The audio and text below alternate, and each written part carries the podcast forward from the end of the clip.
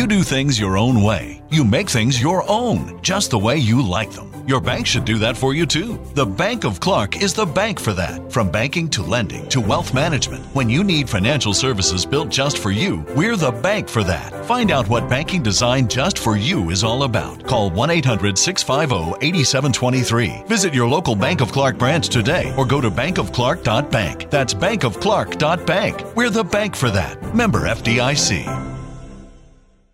Abbiamo assistito alla vittoria del Torino a Bari, abbiamo fatto con la comitiva granata una lunga parte del viaggio di ritorno. Fin laggiù ha dovuto andare a prenderselo il titolo di campione d'Italia e fino all'ultimo ha dovuto lottare. A 3 minuti dal termine, lungi dall'essere sicuro del fatto suo, ancora stava dibattendosi nelle spire di un risultato nullo, che non avrebbe risolto il problema, la cui soluzione lo stava assillando. E sentiva alle spalle il respiro affannoso di quel Livorno che da settimane lo inseguiva e che desiderava un suo passo falso, che anche di un solo mezzo passo falso si sarebbe accontentato. Quando il tiro di Mazzola, dopo tanto combattere, riuscì a battere Costagliolo e con Costagliolo l'intera difesa del Bari, e col Bari il Livorno, e col Livorno tutto il lotto dei partecipanti al campionato, fu come se la sentenza altisonante di un giudice fosse stata presentata. Texting privacy policy and terms and conditions posted at textplan.us. Texting enrolls for recurring automated text marketing messages. Message and data rates may apply. Reply STOP to opt out. The pandemic has been hard on all our kids. New studies show more than 1 in 3 children who started school in the pandemic now need intensive reading help. That's right. Millions of kids in kindergarten through 3rd grade in the United States cannot read at grade level. Here's the good news. Your child can be reading in just 30 days, guaranteed, with Hooked on Phonics. Even if your child has been struggling, Hooked on Phonics will teach your child to read in just 30 days, guaranteed. And right now, you can get started for just $1. Text the word GRADE to 323232 right now. Hooked on Phonics is highly effective and incredibly fun, and everything can be done right from home and in less than 20 minutes a day. For more than 30 years, Hooked on Phonics has been the proven learn-to-read program that kids love to use. Text GRADE to 323232 and teach your child to read in just 30 days, guaranteed. Text GRADE to 323232 right now and get started for just $1. Text GRADE to 323232 now. Text GRADE to 323232. Se invece di calcio si fosse trattato di pugilato, si sarebbe sentito il suono metallico di una grande martellata sullo strumento delle segnalazioni. Tutto deciso, aggiudicato.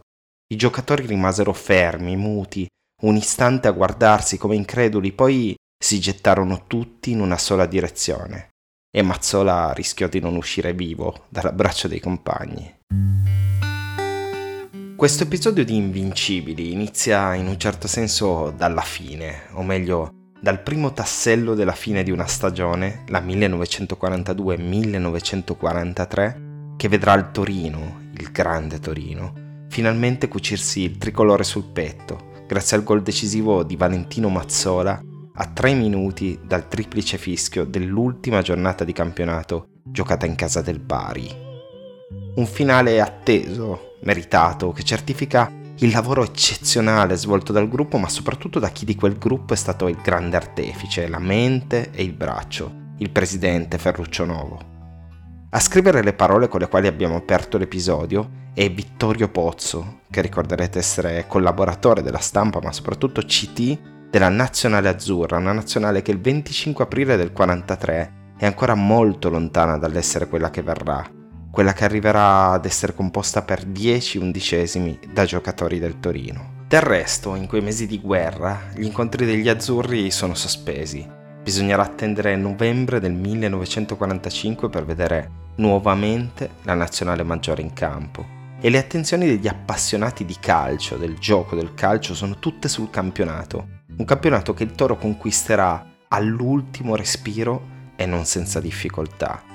Nel precedente episodio abbiamo raccontato le primissime gare di quella stagione giocate in Coppa Italia, i successi contro Anconitana e Atalanta che avvicinano i Granata all'esordio di campionato, quello del 4 ottobre 1942 all'Arena di Milano, un match al quale il Toro arriva, nonostante il valore dell'Inter padrone di casa, sicuramente da favorito d'obbligo, dopo la roboante campagna acquisti condotta da Novo e l'ingaggio di Valentino Mazzola, Ezio Loic e Giuseppe Grezzar. I giornali dell'epoca, che sicuramente erano lontani dai toni che utilizziamo oggi, ma non per questo necessariamente così equilibrati, parlavano già alla vigilia della prima giornata di sfida per lo scudetto. Ripartiamo dunque col nostro percorso proprio da qui, da quel big match contro i nerazzurri che dà il via a una stagione memorabile ma non priva di difficoltà, con l'episodio numero 18 di Invincibili, la leggenda del grande Torino. Quel giorno di pioggia, bambino, lo sai che il cuore mio a pezzi non scorderà mai. Sul viso una ruga che prima non c'era, lo sguardo nel vuoto, quel vuoto che sai. Quel giorno di pioggia ti dissi com'è, la vita ti vive senza un perché. Io sono Diego Fornero e questo podcast è dedicato a una storia che, come tutte le grandi storie, contiene tanti sentimenti umani difficili e al tempo stesso meravigliosi da raccontare. La gloria, la bellezza, l'amore e in questa splendida e terribile contraddizione che caratterizza tutte le cose più importanti della vita, anche la morte e il dolore. Il boato dello Stadio Filadelfia ad uno dei tantissimi gol segnati dal Torino che si trasforma nel tonfo assordante dell'aeromobile G212 che alle ore 17.03 del 4 maggio 1949 si schianta contro il colle di Superga, scrivendo la parola fine a questa storia, ma anche il primo capitolo di una leggenda. Questo è Invincibili, la leggenda del grande Torino. Proseguiamo insieme il nostro viaggio. La prova negativa del Torino all'Arena non ha spiegazioni. Non si usano mezzi termini sui giornali del 5 ottobre 1942, il giorno dopo l'esordio dei Granata nella stagione 42-43. Il Toro scende in campo al cospetto dell'Inter di fronte a 30.000 spettatori senza grinta, senza capacità di incidere, pur con tutti i nuovi arrivi schierati in campo e con Cavalli preferito tra i pali a Bodoira. Quella sfida è già una sorpresa per gli osservatori, perché l'Ambrosiana vince con semplicità, senza doversi inventare niente di che, un 1-0 pulito firmato dall'oriundo Attilio De Maria, contro una squadra Granata semplicemente impalpabile.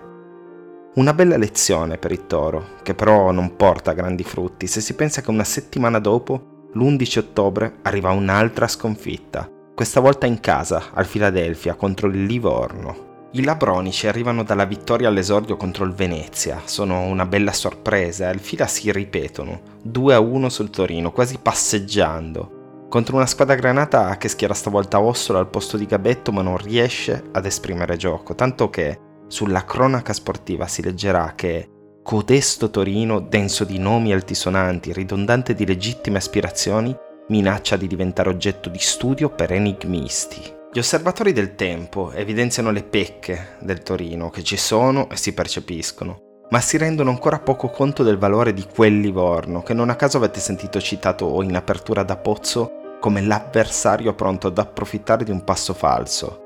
Se nel 41-42 il duello è stato fino all'ultimo con Roma e Venezia, stavolta, e quel match giocato al Filadelfia lo dimostra, sarà proprio la squadra toscana il rivale con cui il Torino duellerà fino alla fine per la sorpresa di tutti. Dopo due giornate del resto, Livorno ha punteggio pieno, 4 punti, e il Toro ancora a 0, con le critiche rivolte soprattutto ai nuovi arrivati, in particolare alla coppia di mezzali composta da Loic e Mazzola, anche se proprio Loic ha segnato l'unica rete finora all'attivo. A complicare le cose evidentemente anche l'approccio tattico, in un modo o nell'altro il Toro si è trovato di nuovo a giocare con il metodo, mettendo temporaneamente da parte il sistema, ma è evidente che questo passo indietro non sta dando i risultati voluti. Il tempo scorre e dopo 3 giornate è già il momento di una sfida che da sempre ha rappresentato, oltre che la più attesa dai tifosi, anche un momento chiave della stagione, il derby contro la Juventus. Questa volta il Toro arriva alla stracittadina davvero con l'obbligo di vincere, e questo apparentemente non può che complicare le cose, soprattutto a livello mentale. Si gioca allo stadio Mussolini, quello che diventerà comunale e che oggi è l'Olimpico, intitolato proprio al grande Torino, in casa dei bianconeri, anche se lo vedremo a causa delle vicende di guerra presto, quello stadio sarà prestato anche ai Granata come impianto di casa.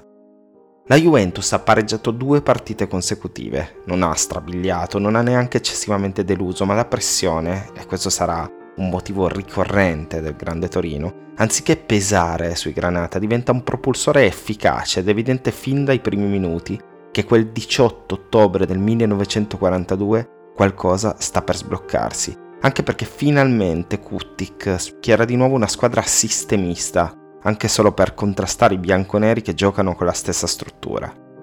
Nella Juventus c'è una grande novità: Felice Borel, rientrato in bianconero dopo una sola stagione in granata, non viene schierato. La leggenda vuole che Ferruccio Novo, in una sorta di patto cavalleresco, si fosse fatto promettere da Farfallino, che ricorderete essere l'uomo che più di ogni altro aveva fatto pressione sul presidente per imporre la svolta tattica al sistema, che non avrebbe mai più giocato un derby da avversario. In compenso i bianconeri schierano il leggendario Giuseppe Meazza, considerato fino ad allora il più forte attaccante italiano di tutti i tempi, 2 volte campione del mondo nel 1934 e nel 1938, reduce da una carriera meravigliosa all'Inter e da 2 stagioni così così al Milan.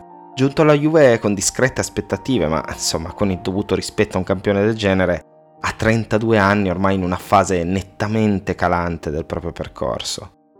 Quel derby, giocato di fronte a 35.000 spettatori in un comunale gremito, è un trionfo assoluto per il Torino. In mezz'ora la partita è già in ghiaccio, con i gol di Ferraris e Menti. In apertura di ripresa segna ancora Menti, poi Loic per il 4-0. Accorcia la Juve, ma immediatamente Mazzola segna il quinto e finirà 5-2 soltanto con un rigore realizzato al 90° dal bianconero Vittorio Sentimenti, detto Sentimenti III, centrocampista che una decina d'anni dopo, nel 52, arriverà a vestire anche la maglia granata. È una vittoria senza appello che lascia finalmente pregustare la squadra che verrà, tanto che il giorno dopo si scrive sui giornali: il Torino è tornato al sistema e ha fatto bene. Non l'avessimo mai lasciato, dicono i dirigenti e gli stessi giocatori, contando sulle dita di una mano i punti scioccamente persi. La sensazione è che la squadra possa svoltare, ma bisogna fare attenzione agli avversari, soprattutto a quel Livorno che alla 3ª giornata vince ancora, batte il Liguria ed è primo in classifica a punteggio pieno. Siamo giunti al 25 ottobre 1942. Il Toro torna al fila, galvanizzato dal successo nel derby, e si conferma contro il Liguria. Vittoria per 3-1, apre le marcature Ferraris, nella ripresa i liguri pareggiano, poi Gabetto e Mazzola mettono in ghiaccio i 2 punti che portano in granata a quota 4, mentre Livorno vola a 8 con la 4ª vittoria consecutiva contro l'Atalanta. Il 1° novembre si va a Roma, allo stadio del Partito Nazionale Fascista, che diventerà poi Stadio Nazionale, poi Stadio Flaminio, oggi tristemente e ingloriosamente abbandonato. I giallorossi sono i campioni in carica, ne hanno vinte 3 su 4 ed è un'altra sfida attesissima, uno di quelli che oggi chiameremmo big match. Sul Littoriale, giornale che segue ovviamente molto da vicino le vicende delle squadre romane, si presenta il Torino come veloce, ardito, insidioso, esperto manovriero, eccellente nel gioco a terra, altamente tecnico eppure senza eccessivi fronzoli e inutili virtuosismi. Una squadra che sa quello che vuole e mira dritta allo scopo, senza eccedere nella ricerca del bello e del prezioso. Se ci pensate, è una narrazione piuttosto distante dall'immagine che abbiamo oggi del grande Torino, e del resto la squadra granata si può allora definire ancora un cantiere aperto, un gruppo che si sta amalgamando, che si sta costruendo un'identità chiara ma che ha ancora delle lacune importanti da colmare. Al nazionale però il Toro non solo vince, ma si impone con una forza disarmante che dimostra quant'acqua sia passata sotto i ponti in pochi mesi da quello scudetto perso proprio in favore della Roma. Finisce 4-0, segnano Gabetto e Ferraris, oltre alla doppietta di Menti, di cui un gol su rigore, la sua vera specialità della casa. E tutte le reti arrivano in una ventina di minuti, tra il 12° e il 35° del 1° tempo. Una manifestazione di forza fuori dal comune che fa approdare il Toro a quota 6 punti in classifica, ma attenzione, perché il Livorno continua a stupire. Batte anche la Lazio e sale a 10, 5ª vittoria su 5 partite per i labronici. Contro un Livorno così, il Toro dovrà fare gli straordinari ed effettivamente non si può dire che non ci si stia mettendo d'impegno. L'8 novembre 42 al fila arriva la Fiorentina e questa volta il punteggio è ancora più rotondo. Finisce 5-0 con la pratica archiviata già con 4 gol nel 1° tempo. L'uomo partita è Ferraris, che si esibisce in una tripletta completata dalle reti di Mazzola e Gabetto. Nelle ultime 3 partite i granata hanno segnato 12 gol subendone soltanto 1. E il merito va senza dubbio anche alla difesa, complice anche il rientro tra i pali di Bodoira, la Pinza, che aveva lasciato il posto a Cavalli nelle prime 3 giornate. Gli 8 punti conquistati in 4 vittorie consecutive però ancora non bastano ad avvicinare il Livorno, che vince anche la 6ª partita contro Bologna e continua a volare a punteggio pieno, 12 punti. La prima svolta della stagione arriva il 15 novembre a Vicenza, all'esito di una partita tanto difficile quanto fondamentale. In casa dei biancorossi finisce 1-0 e la rete decisiva, segnata a una decina scarsa di minuti dalla fine, la segna per la prima volta Giuseppe Grezzar, il silenzioso mediano prelevato dalla Triestina in cui Ferruccio Novo aveva tanto creduto, con un mancino al volo che si infila sotto l'angolino dopo una gara di grande sofferenza. Sulla stampa del giorno dopo ci si chiede: così vince il Torino? Quel famoso Torino dei 4 e dei 5-0? Già, questo famoso Torino vince anche così. Capita alle volte, mica è sempre festa, sembravano volersi scusare i Granata. Quel giorno però, tra il primo squillo di Grezzar e quei 2 punti strappati, è comunque un po' una festa se si pensa che per la prima volta nella stagione il Livorno non va oltre il pareggio, bloccato dal Bari, concedendo un punticino ai Granata, che raggiungono quota 10 punti, frutto del 5° successo consecutivo contro i 13 degli Amaranto. Quelle giornate, allargando un po' la visuale rispetto al calcio, però sono giornate decisamente complesse. Ricorderete dal precedente episodio che autunno vi avevamo preannunciato, infatti il 18 novembre 1942 arriva il primo di una lunga serie di bombardamenti britannici che terranno in scacco la città di Torino per i mesi di lì a venire. Per il Toro, la prima conseguenza concreta della situazione cittadina riguarda lo stadio.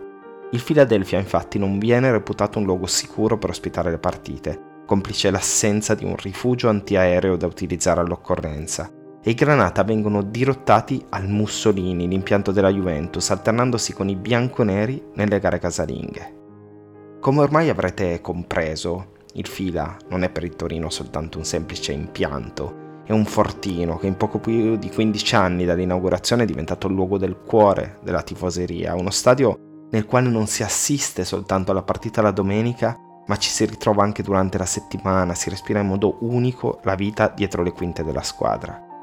È evidente che allora i giocatori fossero più calati nella realtà quotidiana della città rispetto ai calciatori di oggi, ma il Fila allora più che mai era il luogo per eccellenza nel quale incontrarli, incoraggiarli, sostenerli. Anche da questo punto di vista il Torino, per merito di quella casa voluta nel 1926 dal conte Enrico Marone Cinzano, disponeva di un'arma in più rispetto ad altre tifoserie. Capirete dunque che dover rinunciare all'improvviso al Fila in una città sconvolta dai bombardamenti non fu certamente la miglior condizione possibile per il Toro e per i suoi tifosi. Quasi a confermare questo disagio, la prima partita giocata dai Granata al Mussolini sarà un brutto passo falso. Il 22 novembre 42 vince il Milan 1-0, in classifica i punti restano 10, mentre un Livorno scatenato batte anche l'Inter e vola a quota 15. I giornali scrivono chiaramente che la situazione comincia a farsi davvero eccezionale e la fuga degli Amaranto promette di diventare, da motivo di curiosità dell'inizio del torneo, uno dei temi dominanti della lotta per lo scudetto. Quello del Livorno, in effetti, inizia a presentarsi come un piccolo miracolo sportivo, come quelle che oggi chiameremmo favole. Una squadra costruita pescando giocatori da categorie inferiori che tra l'altro gioca con il vecchio metodo, quindi in maniera opposta rispetto a quel Torino farcito di campioni. Dopo il passo falso dello stadio Mussolini però il Toro torna a vincere, lo fa a Venezia dove per la prima volta Loic e Mazzola tornano da avversari. Questa volta l'affermazione Granata è netta, un 3-0 che vede in rete entrambi gli ex arancio-nero-verdi, oltre al gol di Gabetto che apre le danze. Sono 2 punti che valgono doppio, perché il Livorno non va oltre l'1-1 a Trieste e ora la classifica vede Granata a 12 e gli Amaranto a 16. Sono 4 lunghezze e non sono poche, ma si ridurranno ancora una settimana dopo. Il 6 dicembre 1942 si torna di nuovo in campo al futuro stadio comunale e il Toro regola la Triestina per 4-1.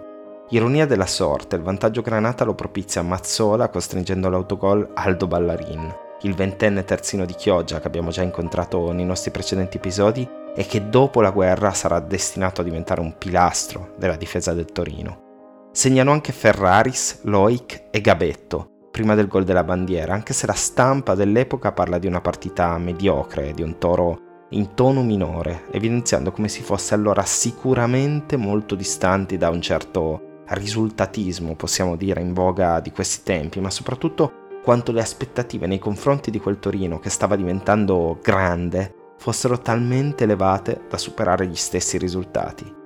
Quei due punti però sono due punti d'oro, perché il 6 dicembre 1942 il Livorno per la prima volta in quella stagione perde una partita, 3-0 in casa contro la Juventus, con il Toro che rosicchia due lunghezze, 16 per gli Amaranto, 14 per i Granata. Quello è un momento chiave per la stagione, anche se fuori dai campi da calcio su Torino si scatena l'inferno. I bombardamenti dell'8 dicembre causano più di 200 morti e più di 100 feriti, e l'aviazione inglese torna sui cieli della città 2 giorni dopo, provocando altre 70 vittime. È in questo clima drammatico, il 13 dicembre, che si gioca ancora al Comunale, e il Toro vince la sua terza partita consecutiva, 3-0 contro Liguria. La stampa dell'epoca, nonostante il risultato firmato da Grezzar, Menti e Loic, boccia malamente quel Torino. Si scrive che la squadra granata, quando gioca contro avversari di classe nettamente inferiore, non si impegna minimamente e, pur attaccando in prevalenza, non sfoggia quelle perfette azioni che i suoi uomini hanno, in più difficili prove, dimostrato di saper svolgere. Come dicevamo, le aspettative di giornalisti e tifosi nei confronti di quella squadra sono elevatissime e non ci si accontenta che il Torino semplicemente vinca. A quel gruppo si richiede lo spettacolo, quello spettacolo che effettivamente di lì a poco diventerà il tratto distintivo di una squadra semplicemente magnifica. Il successo contro Liguria, per quanto forse poco ispirato, probabilmente anche influenzato dal clima che aleggia in città, pesa però come un macigno. Il Livorno infatti perde ancora, prende 5 gol dal Genoa e il Torino lo raggiunge in vetta a quota 16, con lo stesso Genoa e la Juventus a inseguire a quota 13. La matematica ci parla di un campionato ancora aperto ed effettivamente il Torino si complica la vita per dare a tutti questa impressione. E il 20 dicembre 42, quando in trasferta a Bergamo, i Granata perdono 1-0 giocando una partita a scialba, senza estro. Si legge ancora sulla stampa il più classico dei "ve lo avevamo detto". Il quotidiano torinese infatti scrive che i segni premonitori di questa sconfitta si erano avuti chiari e netti nelle ultime partite, nelle quali i demeriti degli avversari avevano mascherato le manchevolezze della squadra. La sconfitta è pesante. Il Livorno batte la Roma 2-0 e torna in vetta da solo con 18 punti.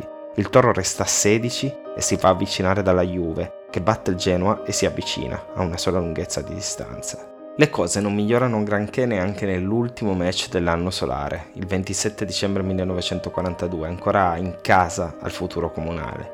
I Granata non vanno oltre il 2-2 contro la Lazio, facendosi rimontare 2 volte, in vantaggio prima con un'autorete e poi con il centro di Grezzar su rigore. I giornali stavolta si chiedono che cosa ci vorrà per ridare amalgama, luce e vigore a questo squadrone dalle possibilità immense che ora pare muoversi come avvolto da una nebbia che ne intorpidisce i movimenti e ne vela l'azione. Effettivamente è difficile dare una risposta, anche perché a livello tattico ormai il sistema è un qualcosa di consolidato e non avrebbe senso fare un passo indietro. La qualità della rosa è palesemente superiore a quella del Livorno, che nel frattempo incappa in un'altra sconfitta, stavolta contro la Fiorentina. Chi si avvantaggia della situazione è la Juventus, che batte la Roma e aggancia il Toro a quota 17, entrambi a una lunghezza dai toscani capolista con 18. A rimettere apparentemente le cose a posto ci penseranno le 2 prime sfide dell'anno solare 1943. Il 3 gennaio il Toro scende in campo a Bologna e gioca una gran bella partita su un terreno che neve e ghiaccio hanno reso davvero ai limiti della praticabilità. Finisce 2-1 perché segna Menti, poi Baldi fa autogol e alla fine la decide Gabetto, e questa volta i giornali vedono bei segnali da parte della squadra. Si scrive infatti che Loic e Mazzola sono riapparsi nella potenza del loro gioco costruttore e Gabetto ha ritrovato l'incisività dello stoccatore, anche se la classifica non si smuove perché hanno vinto sia il Livorno sia la Juventus. La classifica però cambia una settimana dopo, il 10 gennaio 1943, quando il Toro batte 3-0 il Bari, ancora in quello stadio Mussolini prestato dalla Juve. I Granata sonnecchiano nel primo tempo, poi in 11 minuti della ripresa archiviano la pratica con la doppietta di Gabetto e il gol di Mazzola. è l'ultima partita del girone d'andata e quei 2 punti valgono l'aggancio al Livorno, che nel frattempo ha pareggiato in casa del Milan, oltre a un piccolo vantaggio sulla Juventus che non è andata oltre lo 0-0 con il Vicenza. Si chiude così il girone d'andata con Torino e Livorno in testa a pari merito 21 punti, senza un vero e proprio campione d'inverno. Proprio in quei giorni, tra l'altro, con gli incontri delle nazionali sospesi a causa della guerra, quei giocatori che si trovavano formalmente arruolati in un corpo militare sono chiamati ad esibirsi in un bizzarro torneo tra rappresentative giocato il mercoledì pomeriggio rigorosamente a Roma, nella capitale. A farne le spese, se così si può dire, in casa granata sono tra gli altri Valentino Mazzola e Giuseppe Grezzar, entrambi arruolati in marina e costretti di frequente a spostarsi a Roma a metà settimana per rappresentare il proprio corpo militare, con tutti gli impedimenti logistici e la stanchezza che, come potrete immaginare, comportava nel 1943 un viaggio di quella natura, tra lunghe corse in treno e in torpedone. Sono discretamente impegnati anche i più giovani, perché gli impegni della nazionale giovanile proseguono e per i granata proprio in quei giorni è Franco Ossola ad essere convocato a vestire i colori azzurri contro la rappresentativa Ustascia in un match amichevole in programma a Padova. Faranno parte di quella spedizione anche una serie di nomi importanti del Torino che verrà. Oltre a Ossola, nato nel 1921, anche Aldo Ballarin, classe 1922 in forza alla Triestina, che già abbiamo avuto modo di incontrare, nonché Eusebio Castigliano, classe 1921, giovane centrocampista vercellese, allora in forza allo Spezia, ed infine il neppure ventenne Danilo Martelli, classe 1923, terzino, nato in provincia di Mantova e giovane promessa del Brescia, in quel momento in Serie B. Ovviamente avremo modo di approfondire questi nomi e il contributo dato alla storia del Torino da quei ragazzi che in quei mesi stavano avviando la propria carriera. Quello che ci interessa qui raccontare è che proprio tra tornei militari e nazionali giovanili il Toro torna in campo nel girone di ritorno e lo fa nel modo peggiore, perdendo ancora una volta contro l'Inter, vera bestia nera di quella stagione granata. I nerazzurri vincono con un perentorio 3-1, con l'unica rete per il Torino segnata da Menti. Quel 17 gennaio 1943, però, è una data storica, anche se in quel momento nessuno può davvero immaginarlo. Innanzitutto uno di quei match che, nonostante l'approccio sicuramente diverso rispetto a quello attuale nei confronti degli arbitraggi, fa sollevare critiche importanti al direttore di gara, il bolognese Galeati, che, si legge sui giornali dell'epoca, ha letteralmente deciso la partita con un colossale errore nel non concedere un evidentissimo rigore a favore del Torino e un testardo perseverare nel concedere, immediatamente dopo, un gol segnato in evidente fuorigioco. A rendere davvero storica quella partita, però, non saranno tanto le palle di neve rivolte dalle tribune dello stadio al direttore di gara in segno di protesta, quanto proprio il fatto che quella sarà l'ultima sconfitta casalinga del Grande Torino, seppure giocata, per i motivi che sappiamo, ancora una volta al futuro comunale anziché al Filadelfia. Una sconfitta, in un certo senso storica, per il semplice motivo che a partire da quel giorno, 17 gennaio 1943, il Grande Torino semplicemente non perderà mai più una partita in casa. E per mai, intendo davvero mai, ovviamente fino al termine della stagione 1948-1949, quella della tragedia di Superga. Quella debacle contro l'Inter pesa anche sulla classifica, perché gli stessi nerazzurri agganciano il Toro e il Livorno, con la vittoria sul Venezia, torna in testa, in solitaria, a +2, in vista proprio del big match che si giocherà in casa dei toscani la settimana successiva, 24 gennaio 1943. È una partita ovviamente attesissima, quella tra Livorno e Torino, che gli Amaranto giocano all'attacco, con i Granata nell'insolito ruolo della corazzata costretta a difendersi. Non si andrà oltre lo 0-0, risultato che non dà scossoni alla lotta scudetto e che fa felice soprattutto l'Inter, che vince sul Liguria e addirittura supera i Granata, portandosi al secondo posto a una sola lunghezza dagli Amaranto, con un punto di vantaggio su Torino e Juventus. Quel Toro continua a incassare critiche. I giornali scrivono che l'irresistibilità dimostrata per un breve ciclo di partite continua a non essere altro che un ricordo. L'attacco non ingrana, la mediana barcolla, la difesa, troppo spesso sovraccarica di lavoro, si arrangia più che costruire un solido baluardo agli attacchi avversari. Ricercare nei singoli le cause di questo annebbiamento è gioco inutile, poiché è tutta la squadra che non è più animata dal lampo del gioco geniale ed efficace di un tempo. È evidente che a quella squadra serve di nuovo una svolta, dopo un girone di ritorno iniziato più o meno come quello di andata, pur avendo resistito almeno agli attacchi di un Livorno giovane e spregiudicato che sta ampiamente legittimando il proprio primato. La svolta ci sarà, seppure non immediata, e a contribuire a questo cambio di passo sarà un ritorno importante, fondamentale. Non quello di un giocatore, bensì quello dello Stadio Filadelfia, che torna a disposizione del Torino per una sfida che avrebbe avuto sicuramente meno fascino se giocata al futuro comunale, il derby contro la Juventus.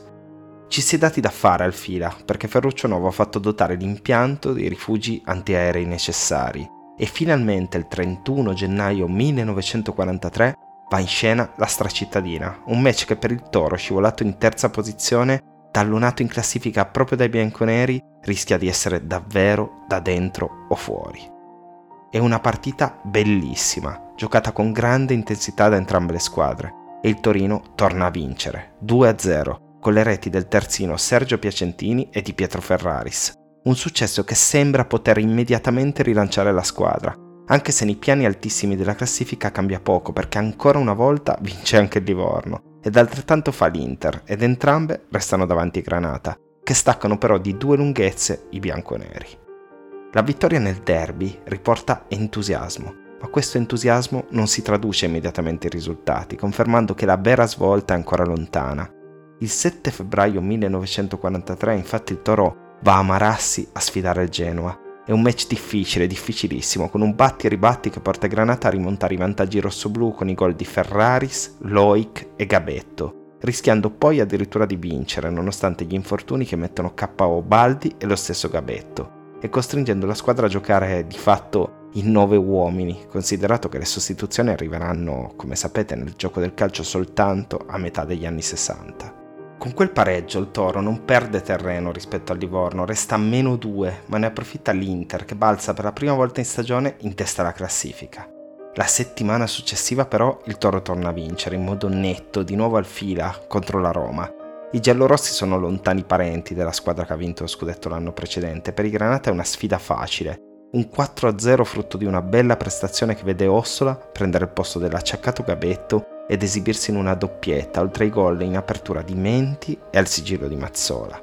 I Granata vincono anche la settimana successiva, 3-2 sulla Fiorentina a Firenze. Doppietta di Mazzola, i viola rimontano, ma nel finale Ferraris blinda il successo e il Toro torna al secondo posto, approfittando anche di un pareggio dell'Inter, raggiungendo 29 punti alle spalle del Livorno a quota 31. Tra il 28 febbraio e il 7 marzo però la situazione si fa più complessa, perché il Toro prima va a pareggiare a sorpresa per 0-0 al Fila con il Vicenza, penultimo in classifica, sprecando una quantità inenarrabile di occasioni, e poi addirittura a perdere per 1-0 in casa del Milan, complice anche uno dei pochi rigori falliti in carriera da Menti. In quel 7 marzo, proprio un Livorno scatenato alla meglio sull'Inter, una vittoria pesantissima per 4-2 che fa volare gli Amaranto in cima a quota 34, ma consente anche ai Granata di non farsi sorpassare dai nerazzurri, entrambi a quota 30, tallonati dalla Juve a 29. Quel Livorno non è più una sorpresa e sembra ormai la squadra più forte, tanto che i giornali affermano: e chi lo piglia più questo Livorno? Per andarlo a riprendere serve sicuramente un'impresa, anche se 4 punti non sono poi così tanti, e in questo pesa non poco la regola dei 2 punti per vittoria, che tiene le competizioni molto più aperte rispetto a quanto non accada oggi con i 3 punti.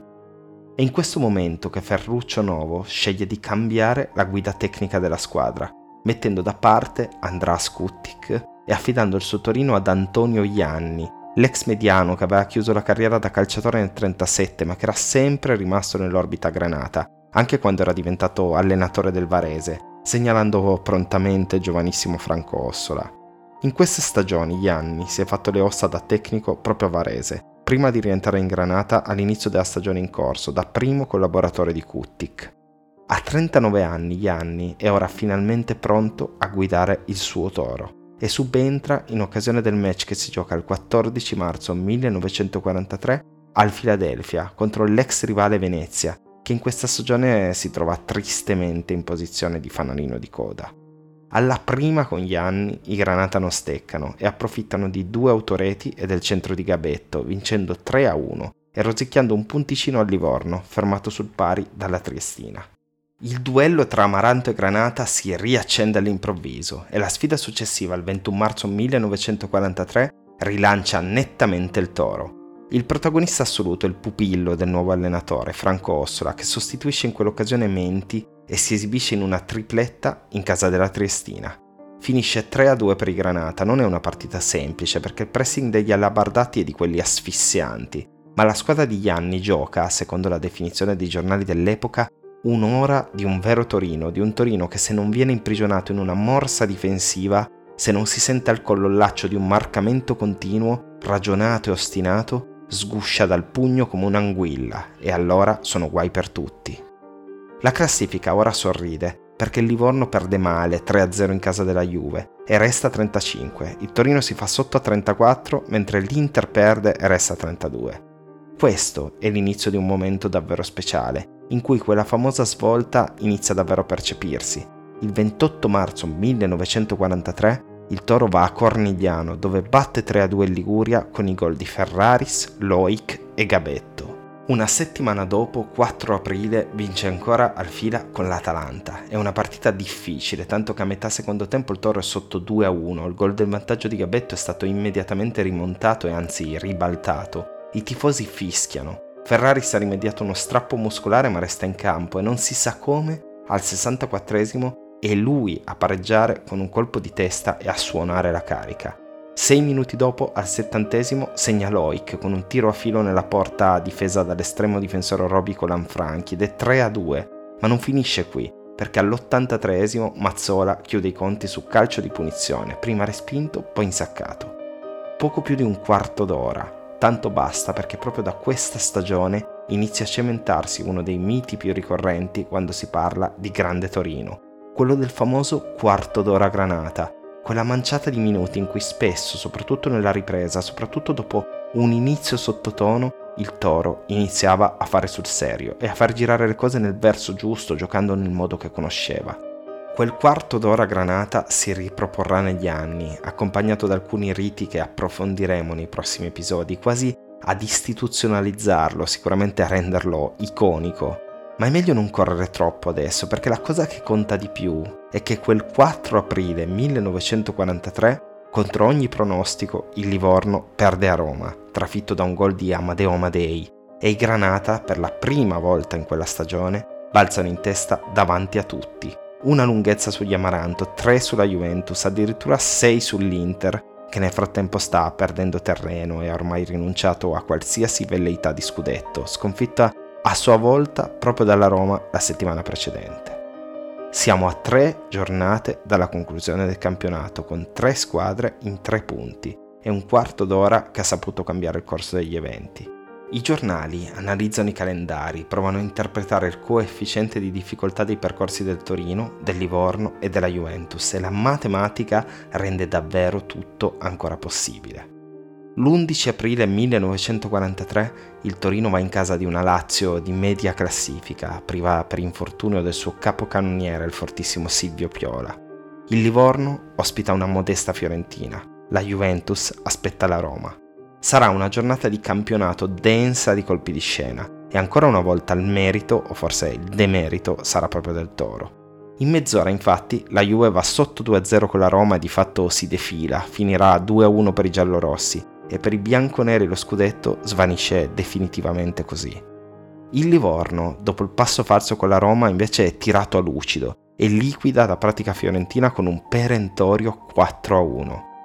Allo stadio del Partito Nazionale Fascista, in pianto di casa della Lazio, al Toro succede davvero di tutto. I Granata vanno sotto dopo 10 minuti e subito dopo si infortuna il portiere Bodoira, scontrandosi contro un avversario in uscita.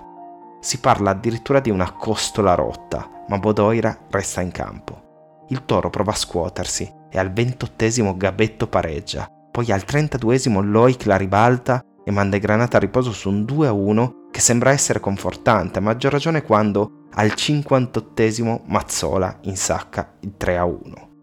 Sembra tutto fatto, invece la strada è ancora lunga, lunghissima.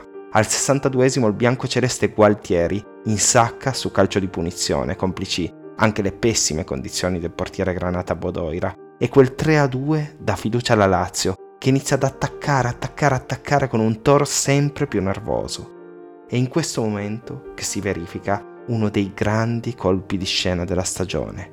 A Bodoira battuto, Piacentini respinge col ginocchio sulla linea, ma il direttore di gara vede un fallo di mano e concede calcio di rigore alla Lazio. Inutile dirvi che quel rigore può davvero cambiare il corso della stagione, peraltro di fronte a un Bodoira a mezzo servizio. Dal dischetto va Borici, calcia una palla potente ma non troppo angolata, il portiere Granata in qualche modo riesce ad allungarsi e parare, mantenendo il risultato. Finisce 3-2 e sono 2 punti che tengono il Toro in testa a 2 giornate dalla fine, avanti ancora di 1 punticino rispetto al Livorno. Interessante riguardo il commento di Vittorio Pozzo, che sulla Stampa scrive così: l'unità Granata è la squadra delle contraddizioni. Quando gioca calma è la più bella squadra della stagione, ha una tecnica superiore, un senso pratico del gioco che convince e affascina. Quando, e la cosa succede un po' frequentemente, perde la tramontana, le idee le si ottenebrano e allora l'emozione s'attanaglia, come farebbe uno scolaretto al suo primo esame. Un'eccellente squadra che non ha grande fermezza. Ossola è stato l'uomo più continuo e Bodoira merita una menzione speciale per lo stoico modo con cui ha sopportato il dolore e per le parate fatte nelle sue menomate condizioni. Insomma, ancora a fine stagione, a 180 minuti dalla fine del campionato, quel Torino non è ancora la squadra matura che verrà, ma la concentrazione è al massimo e 7 giorni dopo si torna a giocare in casa al Fila contro il Bologna, mentre il Livorno va a Vicenza. Partite facili sulla carta per entrambe, ma anche in quel 18 aprile 1943 qualche emozione non manca. Gli Amaranto chiudono infatti i conti nel secondo tempo, in Veneto finisce 3-1 ed è una partita condotta in scioltezza. Il Toro invece, in un Filadelfia gremito fino all'ultimo centimetro, con Cavalli che ha preso il posto tra i pali dell'infortunato Bodoira, va avanti al 24esimo col solito Gabetto, ma si fa rimontare 10 minuti dopo, andando a riposo sul pareggio. I Granata dominano, ma non segnano, e i tifosi hanno la sensazione di trovarsi di nuovo di fronte a una sfida stregata, anche perché il Bologna è chiuso a riccio con 6, 7, a volte anche 8 uomini dietro la linea del pallone. Ma a decidere le sorti dell'incontro, e forse del campionato, è l'uomo in più di quel finale di stagione, Franco Ossola, che sta giocando al posto di Romeo Menti e che già aveva ricevuto, pur senza segnare, grandi lodi per la partita di Roma. Al 64esimo è lui a metterci la zampata e finisce 2-1, un'altra vittoria, sempre 1 punto di vantaggio sul Livorno a 90 minuti dalla fine del campionato. Anche se, come scriverà sulla Stampa Luigi Cavallero, giornalista che 6 anni dopo condividerà con buona parte di quei giocatori in maglia granata il triste destino di Superga, quanto bisogna faticare per vincere questo campionato. Ogni domenica sembra dover essere risolutiva per il serrato duello tra Granata e Amaranto e sempre la decisione viene rimandata alla giornata seguente. Bisognerà dunque attendere ancora il 25 aprile 1943, ultimissima giornata di campionato, per avere un vincitore, all'esito della sfida incrociata. Livorno in casa contro il Milan, Torino ospite di un Bari inguaiatissimo che non può perdere perché 0 punti significherebbero una retrocessione certa. Del resto, se il Livorno vince, anche il Torino è costretto a vincere per evitare uno spareggio, e il Livorno in effetti vincerà, e anche con un certo agio. Va sotto dopo 10 minuti, ma pareggia immediatamente e chiude con un 3-1 già definito a più di mezz'ora dalla fine.